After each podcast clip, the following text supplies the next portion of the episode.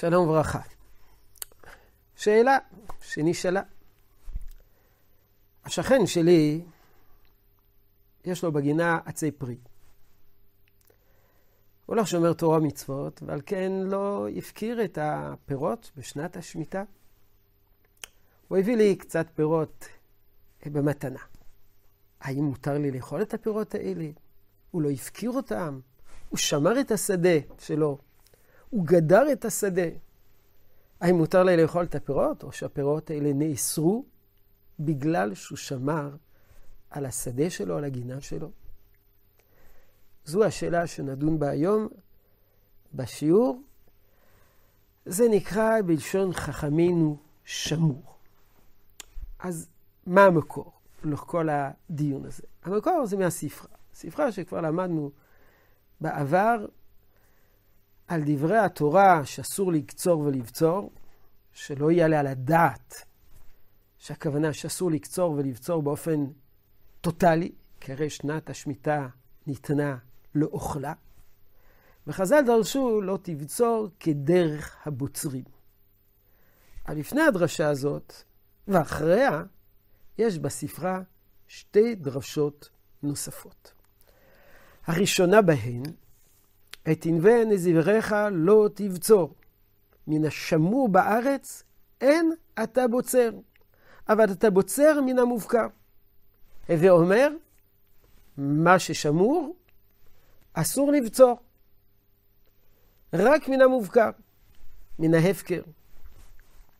ודרשה נוספת, והייתה שבת הארץ לכם לא אוכלה.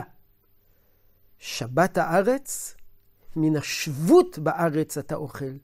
שבות, הכוונה הופקר. ואין אתה אוכל מן השמור. שימו לב, בדרשה הראשונה כתוב, מן השמור בארץ אין אתה בוצר. בדרשה השנייה כתוב, מן השבות בארץ ואין אתה אוכל מן השמור. פעם אחת מדובר על בצירה, פעם אחת מדובר על אכילה. ובתווך של שתי הדרשות האלה כתוב, לא תבצור כדרך הבוצרים. מה היחס בין כל הדרשות האלה, שלושת הדרשות האלה? נחלקו בכך הראשונים. היכן נחלקו הראשונים? ראשונים נחלקו בביאור סוגיה במסכת יבמות, בדף קכ"ב עמוד א'. מסופר שם בגמרא על עובד כוכבים, שמוכר פירות בשוק. ואמר, פירות הללו של אורליהן, של עזיקהן, של נטע רוויהן, לא אמר כלום. לא נתכוון אלא להשביח מקחו. פירוש. עובד כוכבים הגיע לשוק עם סל של פירות. הוא רוצה להשביח את הפירות שלו. הוא אומר, פירות אלה של אורלה. דהיינו, אלו הפירות הראשונים שהעץ נתן. הפירות האלה עסיסיים, הם הראשונים, מוכר אותם במחיר מופקר. אם באמת הפירות האלה של אורלה, הם אסורים באכילה. אבל אנחנו אומרים שלא נתכוון אלא להשביח מקרוב, הוא לא נאמן. אחת הדוגמאות זה של עזיקה. זאת אומרת, איננו מבינים מה פירוש עזיקה. אבל משמעות הדברים היא שאילו באמת פירות אלו היו של עזיקה, הם היו אסורים באכילה, אבל הוא לא נאמן בכך. אומר רש"י, מה פירוש דבר עזיקה? מפרדס מעוזק, וגדר סביב לו, וגדר סביב לו, לשומרו, ושנת שביעית. זאת אומרת, עזיקה, כוונה מלשון מגודר, ומכיוון שזה מגודר, אז זה אסור באכילה, אבל הוא לא נאמן בכך, מכיוון שלהשביח מקרו נתכוון.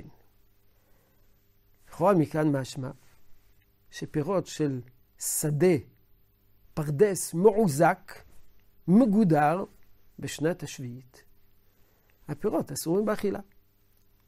רש"י כותב, דוחה את הפירוש הזה. הוא אומר, הוא לא איננו מבין מדוע פירות שמורים אסורים, אלו מותרים, כך רש"י כותב. אז רואים באופן ברור שדעת רש"י שפירות שמורים אינם אסורים באכילה. תוספות במקום חולק על רש"י. הוא מצטט את הספרה. ואומר שלפי הספרה, פירות אתה בוצר רק מן המופקר, ואתה אוכל רק מן המופקר, ואינך בוצר מן השמור. תוספות אומרים, לא הכוונה רק שאתה לא בוצר, אלא אסור לך לאכול מן השמור. מה שכתוב לא תבצור כדרך הבוצרים, אבל מותר לבצור שלא כדרך הבוצרים, זה בשדה מופקר. הווה אומר לפי תוספות, יש שני דינים, שתי הלכות. משדה מופקר בוצרים, אוכלים, אבל בוצרים שלא כדרך הבוצרים. משדה שהוא שמור, לא רק שאסור לבצור, אלא גם אסור לאכול את התוצרת שגדלה.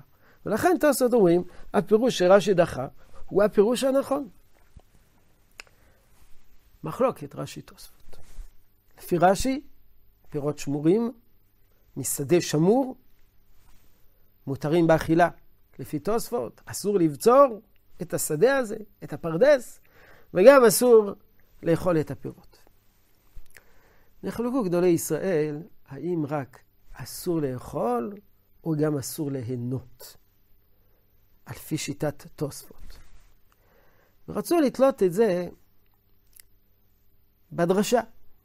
האם הדרשה היא מן השמור בארץ אין אתה בוצר, או הדרשה מן השמור אין אתה אוכל. לפי הדרשה אין אתה אוכל, אסור לאכול, אבל אולי מותר ליהנות. לפי הדרשה אין אתה בוצר, פירושו של דבר שאסור לבצור. למה אסור לבצור? אני אבצור, אני לא אוכל, אבל אני נהנה.